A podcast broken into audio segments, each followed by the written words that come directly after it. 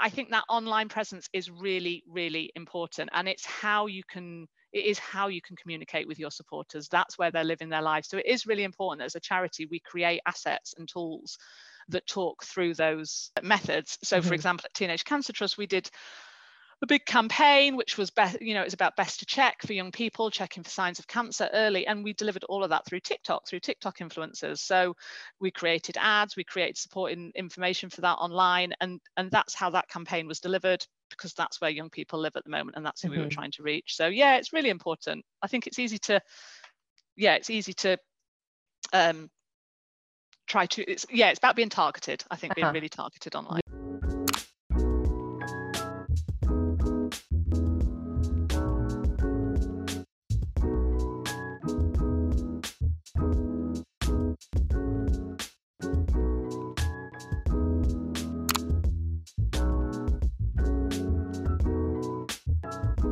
Hello and welcome to episode 16 of On the Same Landing Page. This year, to coincide with Google Ads grants that we're helping charities apply for, we've focused the podcast on issues affecting nonprofit organisations across the UK. Now more than ever, it's becoming increasingly tough to raise funds, get your message across amidst the 24 news cycle, and recruit volunteers, staff, and donors. So, as always, I'm joined by my co host, Astra Newton, Head of Advertising. Astra, can you say hello in a non European language? Oh, um, hello. And well, it's technically Latin, isn't it? So it's all Latin. But um, just to fulfill the brief, Ni hao? Yes, that's Mandarin.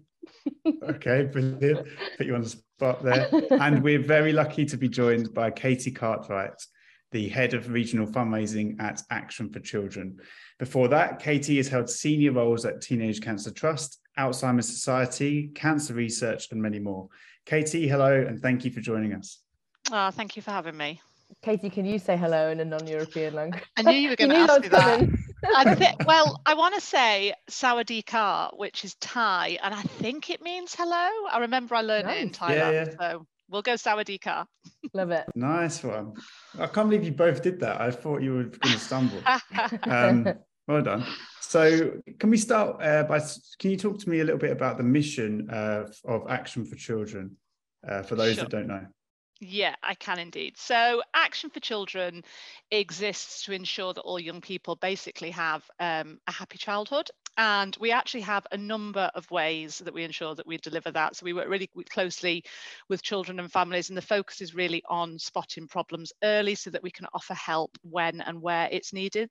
So we do this, as I say, in many ways. We have lots of different kind of forms of services that we offer for young people from childcare to mental health support to parenting. You may have seen um, the John Lewis advert this Christmas, which talked about the support that we offer um, mm-hmm. for care leavers we also work with families who have disabled children. We work on services that help families to prevent and reverse child neglect. Um, and we also have services that offer parents themselves support um, so that we can, as I say, so that we can kind of tackle those problems right from the start. So there's lots of different forms in which you may see the services that Action for Children funds, but it is all around supporting um, children to have the happiest of childhoods. Yeah, one of the uh, things I noticed your website is huge, but you've managed to like encapsulate how many different things. There's so many different services on there. It's a great yeah. website, by the way, as well. Good user Thank journey you. and everything. Um, and and I noticed that yeah, like trying to cover all of those services concisely and in a way that kind of gets across the message just must be difficult. Um, yeah. How do you uh, find a balance in terms of fundraising between activity that brings in like the most funds versus activity that's rewarding in other ways? Yeah and it is i think it's probably it it so as a as a charity we have specific areas of focus at any one time um, and so depending on the campaign or the activity that we're all running will depend on where we kind of focus and what kind of activity we do. Within regional fundraising i think it can depend on the region. Um, we in regional fundraising we have a number of different ways that money comes in into our into our pot um, from working with regional corporates to working with individuals to working with the methodist church to working with volunteers. And i think it is I think the real skill for a regional fundraiser is knowing what story to tell to what audience, and that's that's where our regional team have a real skill. They you know they know their areas they know their regions they know their supporters and they're expert storytellers. So it is about finding the the link to that person with your charity um, and I think that probably forms the basis of all fundraising, whether it be major fundraising, corporate fundraising, or regional fundraising. It's it's finding the story that that supporter empathises with and the story that that person cares about. Um, so it's hard mm. to answer that because I don't think there's a, there's one answer. I think it's as a fundraiser, the one thing you have to be is adaptable, um, and that can be you can pre-think that, or you can literally have to do it on the spot when you're talking to perhaps a regional corporate who suddenly tells you that what you thought they wanted was something completely different. So yeah, we, we're definitely adaptable creatures.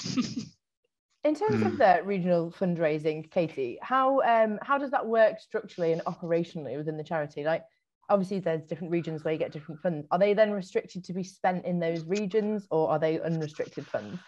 So ideally, we will always try and generate unrestricted funds because mm-hmm. as a charity, that's that's where we need it. And whether you're kind of working in a local hospice or you're working at a national charity, those core unrestricted funds are what really allow you to make the biggest impact because at the end of the day, the, the service providers in the charity or the, the, the people that are managing the hospices, they know where the money needs to go. And it's not always for want of a better uh, word, the sexiest place it's going to go. Mm. It's it's those core funds. It's where you need it to make the fundamental elements of your charity work. So as a team, we always always try to identify unrestricted opportunities because we know that's what make the charity run the best and that's where we can mm. make the biggest impact for our beneficiaries. However, as a regional team, there are times that regional supporters, whether they be corporates, whether they be individuals, whether they be groups, that they, where they do want it want it to stay in their specific region. And i think we're seeing this more now than ever before post pandemic where there's been this real focus on supporting community in looking after your direct area and your region. So it's and it's really really it is one of the big challenges for regional fundraising i think is getting that balance right between really demonstrating the regional impact that we're making as a national charity because we are we, our services are local services. What we deliver mm. in Sheffield will be very different to what we deliver in Norwich. Mm-hmm. Um, and so it, it's getting that regional impact across while still, you know, emphasizing where the biggest impact can be made. And that isn't always by restricting funds. Mm-hmm. However, sometimes we do. And I imagine every regional team is the same. Um, and as I say, we're seeing it more so than ever now post pandemic when people do want to see the impact of their funds on their doorstep. You talked about uh, post-pandemic changes to, to fundraising. Are there any other um, big shifts in in the challenge of fundraising since you've been doing it, and how's that manifested? Yes, I think so. In particular, um, so um, as, as you mentioned, I've actually only been at Action for Children for about six weeks. But I was at Teenage Cancer Trust throughout the pandemic and post-pandemic, and with a real focus on on the regional corporate work. And definitely in regional corporates, I I have never, in sort of 20 years of working in that area, I have never known it as challenging as it was post pandemic. And I think there's lots of reasons for that. Obviously, the, the, the corporates themselves were coming out of an incredibly challenging time. They were coming back when in a time where their workforce looked different and the way that they were they were operating was very different they still had people starting all corners of the country in their in their front rooms or their studies. Um, and so the way in which we fundraise has had to change fundamentally post pandemic. And that's the same for communities as well. And I think we, we still get, we still are, and I don't think we ever will get back to how it looked pre pandemic in that sort of the way in which we fundraise has had to change. People, people have taken a long time to start going to events again. People have taken a long time to start coming together in the way that they did, and in many in many demographics. So we do a lot of work with um, older supporters. They're still not back to that complete comfort zone of, of going to big places, being together with lots of other people. There's still a lot of hesitancy for a lot of demographics who's, who would support us as a charity. So I think there's that real lifestyle shift. Um, and I think people seem to have different priorities now. Obviously, we're, we're going into the back, you know, we're in a cost of living crisis now, which is partly as a result of, of the kind of costs of the pandemic and lots of other reasons. We won't get too political right now. Mm-hmm. Um, and so people's uh, pull on their income people don't have as much money to support um, and a lot of the people that potentially supported previously are probably having their own cost of living crises you know um, people who were very comfortable for i think we all are um, feeling the pinch we were joking earlier about the fact that I'm freezing right now because we've not put our heating on. And I think there's a lot of people, yeah, with a, a lot of strain. So it's it is a very, very different world. I think we now find ourselves in as the third sector, and I don't think it'll ever go back to the way it was before.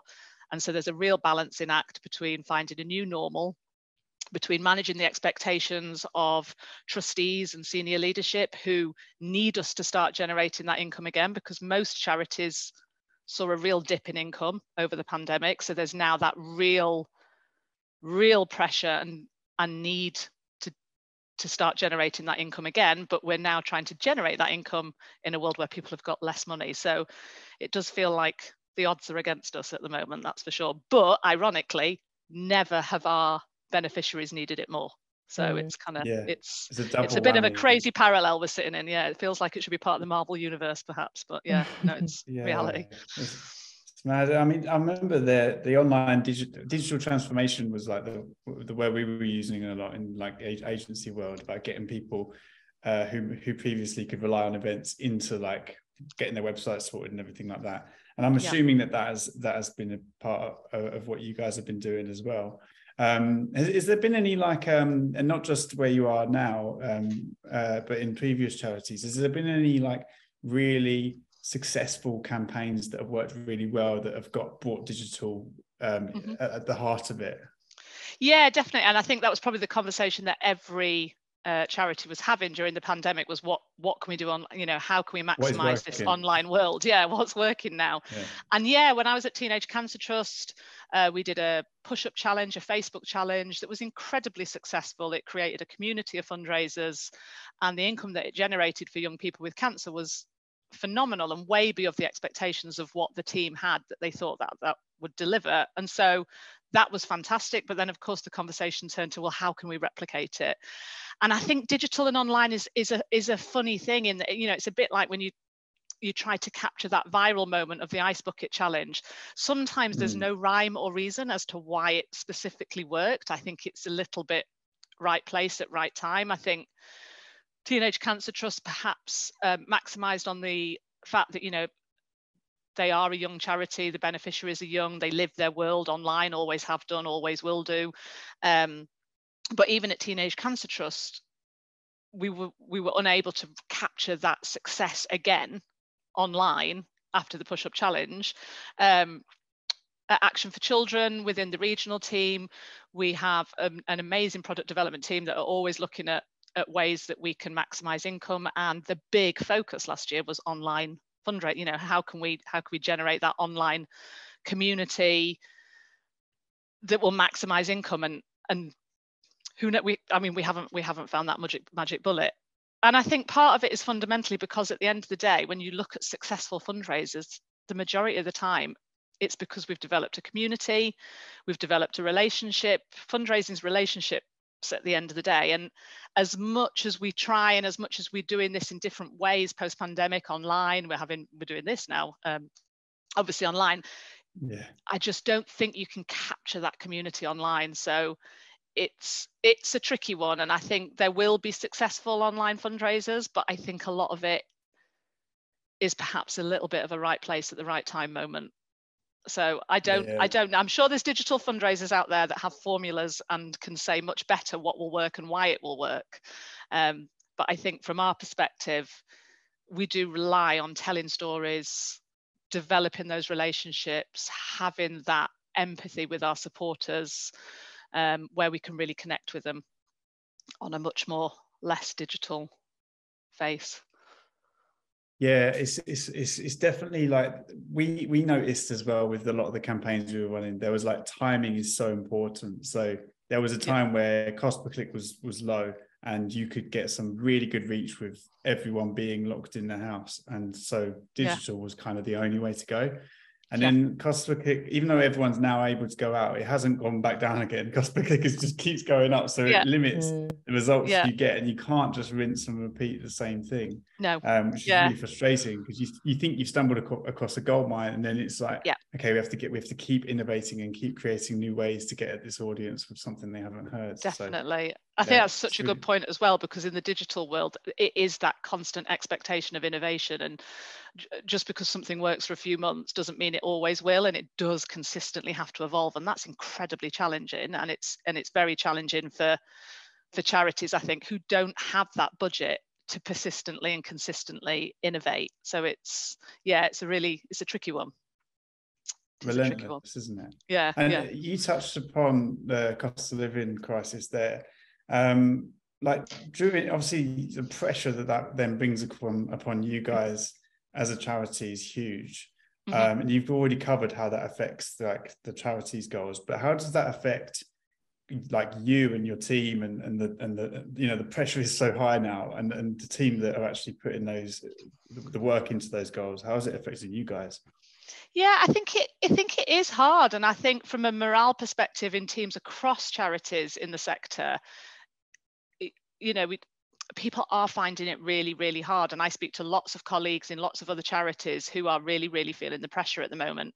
I think what's wonderful is the reason people tend to work in the third sector is because they do want to make a difference. And so the motivation to do it is still strong. And I know within my team, obviously, we see more than maybe some charities the impact of the cost of living crisis and why our fundraising and the work that we do is more important than ever because so many of the families that we support are incredibly impacted by what's happening at the moment. So it is hard, but I think at the same time that we're finding it hard, we're hearing more and more stories as a charity of why we, why it's needed. So it's it's a bit of a catch 22 but in a good way if that makes sense or in a motivating way i would say because mm. um yeah so it, i mean it is hard and i think teams across the country across different charities are having lots of conversations about how to to maintain that motivation how to keep morale high at a time when every team in every fundraising department is finding it more difficult than ever before not just regional corporate major donors individual.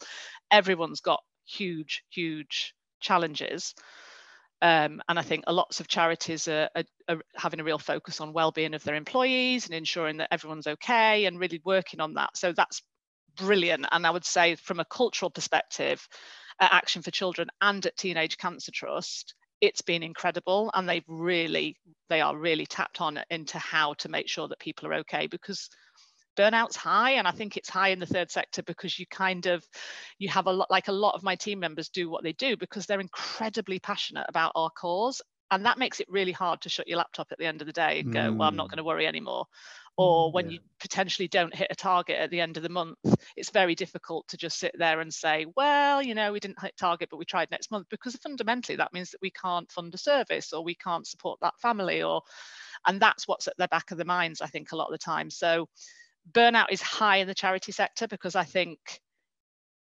the the the need to do what we need to do comes from a different place, but it's as hard as it is in any other sector, if not harder, because we don't have a product to sell. We're selling impact and stories and need as opposed to a shiny new iPhone or a mm. fantastic wrinkle cream or something like that. So yeah, it's tricky. It is tricky. And I've spoken to lots of friends recently in the sector who are finding it really, really tough, really tough at the moment. But yeah, we we fortunately we we most of us have made a pretty good, pretty strong stuff. But you said it does disproportionately, especially like out of the frying pan into the fire after a pandemic, and now into yeah. uh, a cost of living crisis, and it does disproportionately affect young people. So the work that you do is so important. But in a way, it's like kind of meta. Now I don't know, I might be generalizing, but obviously lots of people are using the cost of living crisis like in their own advertising as mm-hmm. charities mm-hmm. are you guys are as well to say look we need this money more than ever now yeah. um do you see uh, a, a, like a, a spike in obviously some people are still wealthy enough to give some after things mm-hmm. like this like the cost of living does it actually increase fundraising for a little bit until it sort of dips down again i imagine I think it, it can. I think it can shine a light on the need for something. I mean, we have an incredibly saturated charity sector in, in the UK. And again, without sounding crass, I do think causes come in and out of fashion depending on what the media are talking about at the time or depending on what celebrities are supporting what charity at the time. And so you do have your moments in the spotlight as a charity. And I think as a charity, what we need to do is, is maximize those moments without being uh, without being crude and without taking mm. advantage mm. of, of the beneficiaries because at the end of the day as a charity yes we're here to fundraise but what we're actually here to deliver is to, is is our is our case for support and that's ensuring that young people have a happy childhood so there is that fine line between yeah sort of taking a story that's in the media and running with it and really kind of and I think it's what you, you, know as charities it is what we used to do in in the olden days you know mm. you did see a lot of sob stories I remember some of you know some charities with the TV appeals where they were you know they were hard to watch mm-hmm. and I think it's finding that balance and and and it is a huge challenge in fundraising because sometimes what you want to say as a fundraiser because you know it will really strike someone hard and perhaps get them to put their hand in their pocket actually flies in the face of what you're trying to deliver for your beneficiaries.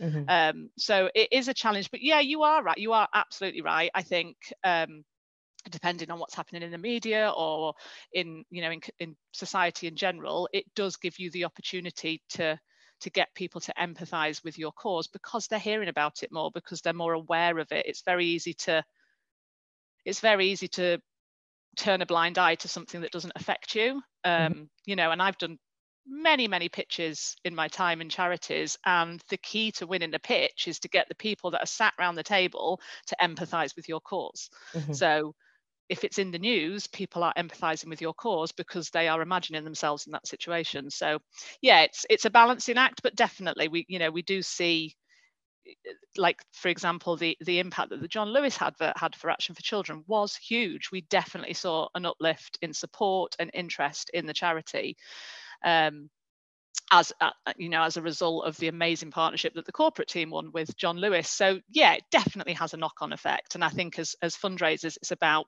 maximizing that opportunity but then ensuring that you have longevity off it as well. So it, it's not just a little rise because from a more practical budgeting perspective, how do you replace the impact of a John Lewis advert when you don't have a John Lewis yeah. advert anymore? It becomes really difficult. So it's about maximizing those opportunities, but ensuring that yeah, they have they have that lasting impact and that legacy. God, let's ask a question about um, transparency. Um, so it's, I, from the outside, it looks like it's something that you probably have to do more and more and more on. Just because I know, just from like conversations in the pub, you know, like, well, where does it go in? Like, is it going to this place, this place? And you mentioned it earlier, right? There's places where people want to see that pound. Yeah. But like an organization is made up of boring bits. There's yeah. it doesn't work if every single pound just goes to whatever they want to, what they perceive as it as being value. Sure. Um, so how has that evolved? Like in this, across all of the roles you've had, like has it changed a lot? Does that affect how you report on things? Yeah, I think as ch- I, I challenge someone to find any industry where you have to be as transparent as the charity sector and that's right sure that's right you absolutely have to show that the as a charity the money you are right, raising goes where you are telling your supporters it is going and I would actually argue that the majority of the charities on the UK in, in the UK are doing exactly that. But what the media loves to do is find the odd bad apple or or paint the one-sided picture of the fact that you know that perhaps um, that, that a CEO of a charity is perhaps getting paid more than society thinks they should be getting paid more because it's mm. a charity and it's actually a real bugbear of mine. And if ever I did a TED talk, I think this is what I'd do it on. And I find it bizarre that, you know, sure, we shouldn't have to have charities. We shouldn't have to charitably fund Cancer Research UK to find a cure for the many different types of cancers that there are. We shouldn't have to be expecting a charity to do that. But hey, that's the world that we live in until there is a way out of that. That's the way it's always going to be. And so I find it really bizarre that society finds it appalling that a charity like CRUK will go out and hire a CEO who is incredibly qualified, like beyond anything that a CEO of perhaps a commercial company is qualified for in mm-hmm. medicine, in in fundraising, in all economics, in all types of different areas, PhDs coming out of his ear, because he is leading an organization that is trying to solve one of the biggest challenges that we we face as a society and yet people are appalled at the fact that he gets a salary that isn't anywhere near what the ceo of a games company who's mm-hmm. creating mm-hmm. call of duty or Fortnite and is making incredible amounts of income and feeding the pockets of fat cats. And, you know, you could go down the moral reasons that, you know, that that industry is great or is it actually I love gaming? I don't think it's that bad. So that's painting a bad picture. So, but anyway, you see the point I'm trying to make. yeah, like as a as a society, we're happy with them getting paid shed loads of money, but the guy that's trying to solve uh, find a cure for cancer absolutely not we, we should not absolutely be spending in money and like I challenge anyone with that opinion to walk in the in the footsteps of a fundraiser, of a regional fundraiser, and see how incredibly hard it is to generate income for any charity, no matter how great or how empathetic your cause is, because it is one of the most competitive industries in the world. Mm. And so, mm. you know, if you want to raise income for a charity you need to put the right people in there. And so the idea that you know we have to be so transparent and the minute anyone i've had so many conversations with good friends who've said you get what you get paid to, to, to raise income for a charity isn't that wrong? And shouldn't the money be going towards the cause? And most charities you know try to work towards that sort of for every you know for every pound raised that they're trying to work in that 20 25p um, spend. And that's incredible. I mean how many businesses out there can say that that's the kind of ROI that they're working on? And not only that, but with minimal budget as well. I mean, the budget that fundraising teams have to generate the income that they do is is tiny. You're expected to create something from nothing. And so yeah, sorry, I've gone off on a bit of a tangent no, there, but absolutely, yeah, absolutely right. Like, of course, we have to be transparent. Of course, we need to deliver the narrative and the reports that prove that the money that we are raising is going where it needs to be. But there is a cost for that. And I think the media are very keen to point out the fact that charities spend a little bit of money to generate a whole lot of good.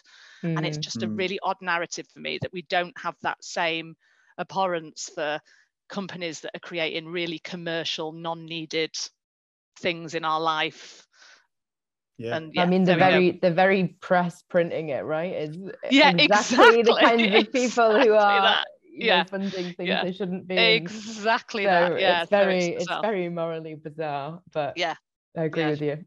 yeah. I Sorry, I totally went off on one then. Yeah. no, no all good, true. please. the bar the bar is so low uh, for politicians, but so high for CEOs of, of any charity. Yeah. It's, it's, it's crazy. Yeah. Um, you you uh, well, Action for Children do some really really great research. We'll come onto it for segment two because we've, mm-hmm. we've got a report we're gonna we're gonna take take some bits from. Um, how do you kind of use research and reports? Um, how useful is that in the work that you do in terms of telling stories? Yeah, I mean it's incredibly important, and I think you know we as fundraisers we go out we tell the story of of what we do but the most important thing about the stories that we tell is why we do it. And we'll quite often like i often talk to my team about sliding doors moments and like in order to paint that story like what are the two options? This you know this is life. So we used to do it a lot at teenage cancer trust. You know if a young person is diagnosed with cancer as a teenager of course, if Teenage Cancer Trust doesn't exist, they would still receive their treatment on the NHS. They would still probably see, receive similar success rates for that treatment. But what elements wouldn't they receive? And you, you know, you have a young person going through cancer treatment without Teenage Cancer Trust, and then you have the person, the young person going through it with Teenage Cancer Trust, who's getting the mental mental health support, who's getting the spe- specialized cancer nurse who can deliver that information and that journey in a way that a young person needs it in a way that the NHS simply can't do because of time constraints and budget constraints. And I think so there's that research and that impact of both why what we do is needed. So, for example, at Teenage Cancer Trust, you know, what is the impact of mental health? What is the impact, sorry, of, of chemotherapy on a young person's mental health? It's insane. It's really, you know, it, the impact is huge. It's lifelong. It stays with them forever.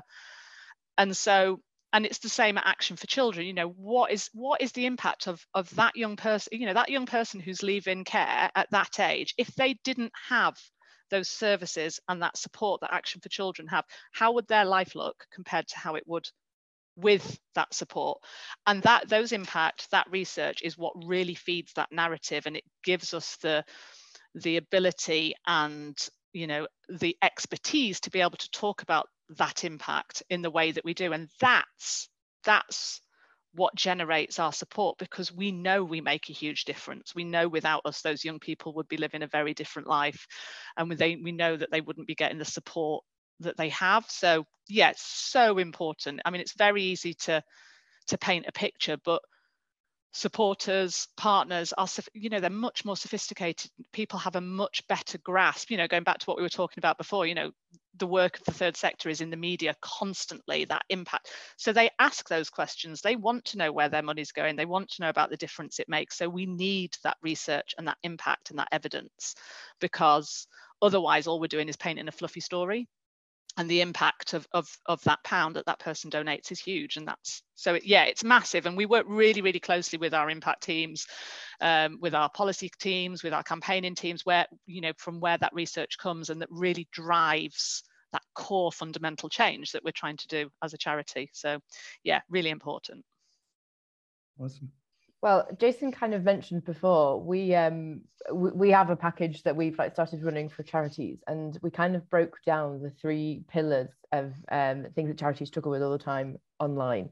Uh, their fundraising, their awareness, and recruitment, and we've touched on them all. But you just touched on a little bit there about um, the impacts that you guys have. Like, how do you amplify the stories of the work that you do and get engagement from it? How how is Action for Children achieving that? I mean, I can see that you guys do use ads as well, so part B to that question is how important are they in that? Yeah. Yeah, very much so. And I think probably a really good example is the Secret Santa campaign that we've obviously just just run over Christmas, where by bringing that impact to life through a story, I mean, we use TV adverts, we also did a lot on social and online. They are the that, that's where people are exposed to our work the majority of the time. So, mm-hmm. you know, the majority of people that walk down the street well, not the majority, but a lot of the people that walk down the street won't have had direct impact with our services. So they won't understand the difference it makes. And, and they fortunately won't be in a world where they potentially need those services. So bringing those stories to life is what really gets people empathizing with our cause. And I think like with the Secret Santa campaign, for example, the thing that that really struck me was the story so the story that we went out on tv with of the little boy whose grandma was looking after him um, and she simply didn't she was worried that she simply didn't have money to be able to put presents under the christmas tree and i think mm. instantly having that real life story you know i'm fortunate i've got two children i'm fortunate enough that i've never had to use a service for action for children but instantly that brought to life for me what would it be like for my two kids if mm-hmm. on christmas morning they woke up and they didn't, you know and, and so it's that ability to put someone's in you're instantly put in the shoes of the beneficiaries of our cause and i think and as that empathy and that that understanding of why that support is needed can only be demonstrated through stories i think so online you know that's where the majority of people live their lives now my my son he's 14 he's obviously next generation of, of a charity supporter oh my god spends his entire life online he's on mm-hmm. tiktok mm-hmm. he's on Insta, he's on BeReal. I'm trying not to show my age now by not saying Facebook, but you know, they they live their whole life online. But then my generation, you know, of 40-ish, um, you know, I I'm still on Facebook. That's still where mm-hmm. I so yeah, I think that online presence is really, really important. And it's how you can it is how you can communicate with your supporters. That's where they're living their lives. So it is really important as a charity, we create assets and tools that talk through those through those um,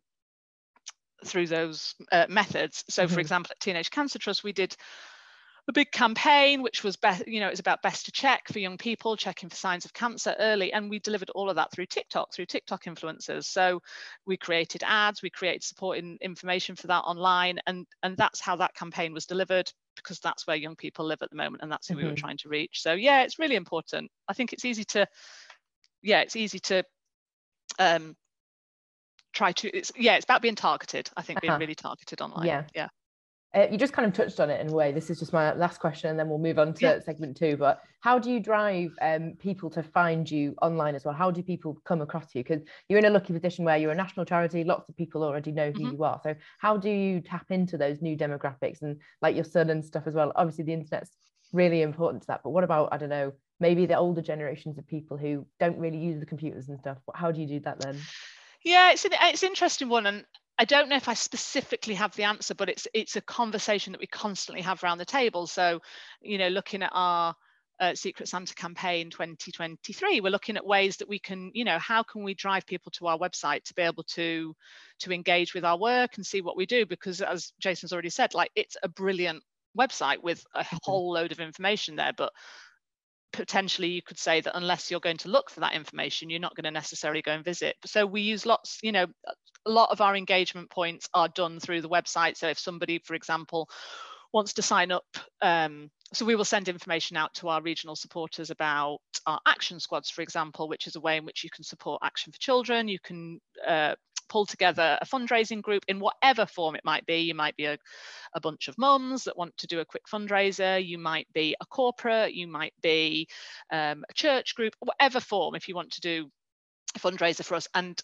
to drive people to the website the recruitment for that and the sign up for that is all done through our website so mm. there is definite with every campaign that is a definite conversation that we have is kind of how how can we utilize our website to get people to do that and then obviously it's all monitored to see whether people are using it in that way but yeah the mm. action squads is probably a good example um, in that to do that to sign up for that you need to visit um, a page that exists in our action for mm-hmm. children website to be able to do that and, and mm-hmm. then from that you go on your supporter journey as an action squad you um i think you guys have a really good example of digital done well. They've, I've been to the uh, landing page as well from one of the AdWords that you have on Google, and it's very cl- clear call to actions straight away. There's not loads of different options for things to do. It's very clear what what yeah. you're asking for there, and it gives you an amount options to do that, how different ways to do that. Then a bit more information if they're not really quite bought in yet. It's it's it's textbook. Yeah. So if anyone's listening and wants an example of how to do Google Ads with a good landing page, Action for Children's the one to do it. Although that will put your cost per click up because people will be clicking. It. Right. Yeah, so I was going to say. Sorry about that. um, let's go. Let's move on to segment two. While I'm getting it ready, we the phrase I always get asked as a marketer is, um, "Can you get us to go viral?" And it's like it's the one that kind of gets my back up. Like, oh my god, that's yeah. so so different. If everyone could go viral, then I don't know. I can't yeah, right. go viral. Otherwise, I'd be viral. We would be yeah. viral. Maybe we yeah. will. Um, what's the phrase you, you get asked that kind of goes, makes you go, oh, and then you get asked a lot? Oh gosh, that's a good question. Does it have to be? Yeah, just in general. Yeah, yeah. I think the one, I don't know if it's so much a question, but the phrase that I hear a lot within regional as a regional fundraiser is we often get that oh so you so you go out and do the collecting tins yeah don't you yeah and i think there's this real um, and it's, do you know what? It's not just external, it's internal as well within the third sector. There's this real kind of culture that people believe that, you know, the regional corporates the, with a warm, fluffy hug, uh, regional corporate, sorry, the regional teams with a warm, fluffy hug that we go out and we see Doris, who's done a coffee morning for us. And sure, that is an element of what we do in regional fundraising. And that's one of the reasons why the regional fundraisers are so awesome because they do have that ability to build relationships with whoever but I always say to the team, like we are the, you know, we are the sum of our parts. Like if you often look at the income within a charity, one of the biggest uh, benefactors of that income line for the entire charity will be regional, and the majority of that is from li- those little small incomes that you go out and get. Um, and you know, if you look at, if you break down the figures of of a huge charity, CR UK, for example, if you look at the majority of their overall income that comes from donations of £20 or less, it's huge, it's mm. ginormous. And not only that, but we don't just collect little donations. You know, we're dealing with partnerships that are worth up to £100,000 a year, which is huge just from one, um, one group or one supporter. But also, we're dealing with numerous supporters so it's huge so this kind of idea that the regional team are the little cute sister who goes out mm. we do a little we do a coffee morning with doris then we go collect a check for 80 pounds it's so so wrong. And I think it really does a disservice to regional teams across the country because, yes, that is an element of what we do. And yes, I'm pretty sure that my father in law thinks that what I do for a living is go and pack bags at Tesco with a donation tin, but it couldn't be so, oh. it couldn't be further from the truth. So yeah, that's probably that's probably the thing, the phrase that grinds the most. Mm. Yeah, my favorite thing to do is to ask my nan what I do as a job at. Christmas and she, she she gives it a good go. It's something to do with com- computers. You do something yeah. with computers. And I'm like, yeah. I mean, it's yeah. true. I spend a lot of time on them, so we're yeah, not wrong. Yeah. to be um, fair, so, literally having lunch today, I went downstairs and my husband said to me, "So, so what is it that you do?" Decided, it, yeah. So yeah, so it's not just uh, yeah, it's not just them um, so segment two was called fake facts before. What we do and it, basically we get three statements and one of them is an untruth that we maybe have exaggerated in some way. Um, this time we thought we'd take them from your reports one of your a few of your reports uh, mm-hmm. action for children.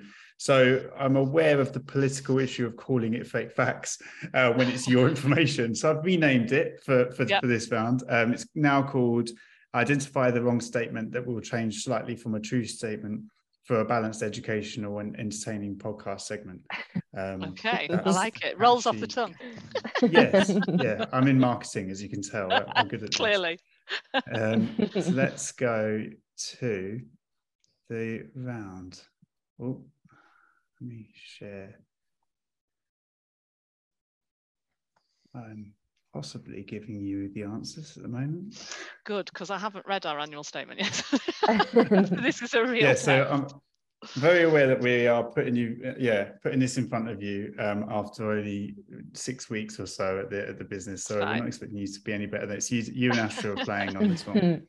Great. Um, right. So this is the first I can't move my the Zoom things in a way. So I, have got like a, a, word that I can't see that I'm going to guess in this sentence because there's something on my screen that's in the way that you can't. So um, for the view, for the listeners, I'm just going to read out three statements, and uh, Katie and Astra have to tell us which one is is incorrect. So the most common barrier to access mental, does that say support, parental. is that it was parental. not available. Mm-hmm. Oh, is it parental? Yeah, parental. I've just got a box in that space.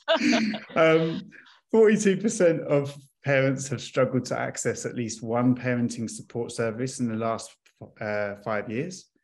Uh, or is the fake fact that over 70% of parents are too anxious to ask for parental support?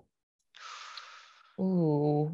Ooh. I think I... it might be 42% just because of all of the cuts from government mm-hmm. over the yeah. last five years. I think it might. I think I'm. One. I think I'm going to go with. Ah, oh, it's that one. Oh, oh. sorry. I'm going to go with the third one. I think it's seventy percent of parents. Okay, Jason is having a mare, so I'm trying to. I was trying to remove the box and it clicked it. So yeah, number three, you we'll both you get a point. Um, over 70% of parents are too anxious. That's the fake fact. So That's the other two, fact. the other two are true. Okay. Oh, yeah. right, okay. Oh, yeah, we were identifying the true ones there. We've got this. We're not, but none of us are very good at this segment so far. so, um, on this one, can you can you read it, Astra? Because I can't. Uh, yes, uh, I will read it. Okay.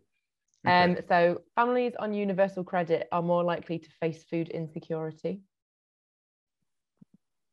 10% of children ages 10 to 18 are worried about their mental health. And 49% of families who need financial support experience adult or child mental health concerns. Well, I think it's the third one. Because I think the second one is much higher than that percentage wise. So I'm going to go 10% third. of children are ages 10 to 18 are worried. Yeah, so that's this fake one then. 10% of children you think because ah, it's a fake one we're trying yeah, to get up. yeah, yeah, yeah, i think i think it's yeah 10% is higher than sorry i'm with you now. Yeah i think 10% of children ages 10 to 18 are because i think it's higher. Yeah i'd agree with that. I'm going to go vote the same. Well done. Yay. Oh, yeah. it's actually 42% um, yeah it's wow. incredible. Wow yeah, yeah, i mean it's it's there's a lot more awareness but a lot more yeah. damage being done by all of the digital devices and networks yeah and, and i think ever leave it No, and I think it's gone up massively post-pandemic and cost of living crisis. Like we've we've released, you know, going back to the research and the and statistics recently about how many children are aware of the the pressures and the impact on their parents, and so mm-hmm. that's then obviously having a knock-on effect. And yeah, it's it's yeah, it's really worrying. Hmm. Okay. Uh, so children's memories are pressures from school and mental health. One in three children think that childhoods today are better than they were for their parents' generation. Child poverty is rising everywhere except Wales. Ooh. Now that's a tricky one because I child poverty is rising everywhere, but I don't know mm. if mm-hmm. Wales is the exception. Yeah, um, one in um, three children think their childhoods today are better. I'm tempted to say that's the fake mm, one. I think that's the fake one. They never one. know how good they've got it, do they? Exactly. I was going to say, my kids definitely wouldn't agree with that. Yeah. They think they have it hard. I'd, I'd go, yeah, I think, I, I'm with you. I think the second one. Yeah, I think second one, Jason. No. Oh, no. Ah, it's Northern it's... Ireland, yeah. Oh, really? It's because they're still in the EU, but anyway, I'll say no more. Um, yeah. For now, anyway. This is this At the, the time of recording. That's a future podcast. Yeah. yeah. So when I, I did this, I did this uh, this test before you guys um, with the researcher, and um, I, I, only got one wrong. So, but I didn't give you a fair oh. go because I gave you the first, first one. But, okay, next one. Uh, parental mental health service is the most in-demand parental support service. 67% of parents are unable to access an essential early years service the highest proportion of parents using early years services is in London. Um, I'm. Oh, this is a total guess. Yeah, this is a tough one. I think I'm going to go with the third one. Parental mental health service is the most in demand. Mm, yeah, I think the third one also. Mm. No, oh, I need to. Education. I need to read my annual report, don't I? actually education and development that is the most in demand service. Fair enough. Right. There we go. That's the uh, that's, that's the end, the end of that. So then, well, the last... I did terribly. I definitely need to do my research in my annual report. We did some good speculating though. So we did. I think yeah. I think we sounded educated when we were speculating. uh, the final segment, then, uh, take it away, Astra. Okay, so segment three is um, strategy analogy. So we'll pull up a random word generator and I don't sound too excited, Katie. no, I was like, gosh, this sounds hard. I'm actually doing strategies at the moment. It's uh, yeah. well, you don't actually have to do a strategy. It's more of an analogy. So we'll pull okay. up a word and then just an analogy to do with sort of the themes we've been talking about today around mm-hmm. that um, word. So I'll do nouns to make it a little bit easier. Okay. Ooh, the random word is cooperation. They're an analogy surrounding cooperation. So do you want a true life story or just like uh, an if example got one, one? I'd like the life, life story. story. Yeah. Yeah, that'd be better. Yeah, yeah. Yeah. So cooperation. So I think um so we're working hard on this at the moment at Action for Children within the regional team. And I think a lot of charities are starting to talk about, you know, and in the cheesiest way, they I think they call it like one team, one dream. There's a lot of that going on.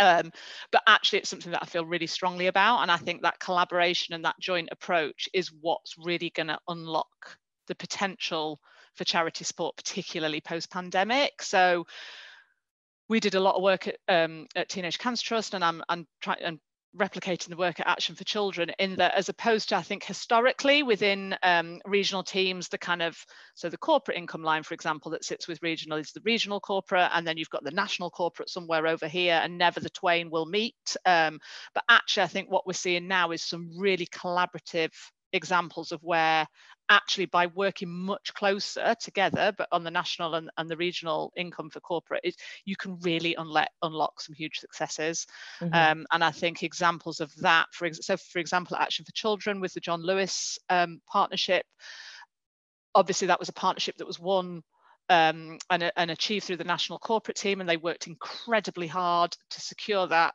However, key to the success of that was the support from the regional team who were able to go out and about and go into those branches, talk to those um, employees on the ground, as well as really deliver the regional impact that that partnership was going to have across those stores and across that national chain. So, yeah, I think cooperating more as cross teams across charities is what will really unlock that potential income for charities across the sector, particularly post pandemic.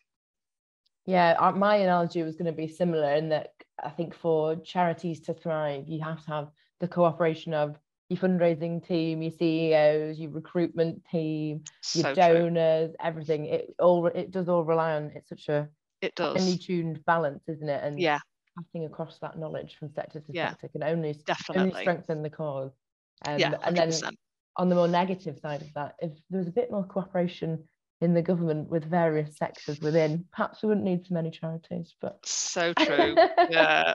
I watched Question Time last night and that definitely shone through. uh-huh. Yeah. Yeah. what about you, Jason? Anything um, to add? Uh, I've been listening, so I haven't been thinking about mine. And yes, I honestly can't add anything here. I, was, I was going to say something about cooperation when it comes to there was a lot of different types of funding you guys get. I thought that mm-hmm. was interesting because I didn't mm. realize quite so many different types from corporate to the person yeah. who pays two pounds a month. Uh, you know, there's a range yeah. of people, and that, that surprised me as to how different you obviously then have to speak to those people.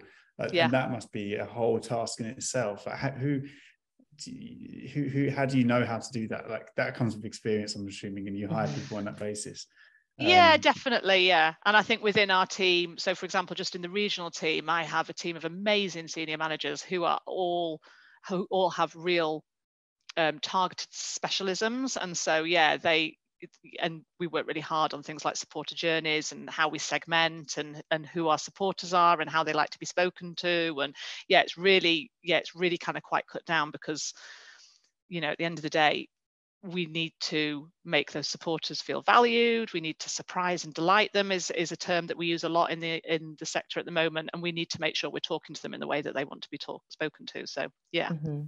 quite a lot of analysis goes on Awesome. Well, that um, that kind of concludes um, the episodes. Uh, we obviously always give um, our guests a chance to kind of beat the drum for anything that they're really passionate about at the moment, um, or talk about anything they'd like to raise some awareness to. So um, here's mm-hmm. here's your chance to do that. Oh wow, on the spot. Um, yeah, I think that well, the one thing that we're working really um, hard on at the moment, I think, at Action for Children is, and I cannot believe I'm going to say this at this point of the year, what we're in March, is our Secret Santa campaign. Um, so I would urge anybody that's listening to to check it out, to give it a share, to have a think at how they can um, how they can support and spread that message because it really is an incredible campaign. We're really really proud of it. We want it to be one of the best in the sector. So if anybody has um, has any way they can support us with that, please do get in touch. Brilliant. And awesome. we'll link to we'll link to that in our podcast notes as well for anyone who wants to check it out. Fab. Brilliant. Any uh, any final thoughts from you, Astra? No, nothing from me. Just thank you very much, Katie. Um, it's been oh, really insightful. Really good to have you on. Fabulous. Maybe you thank could you. say goodbye in a non-European language. Oh no, I only know how to open conversations, not close them. Yeah, me too, right?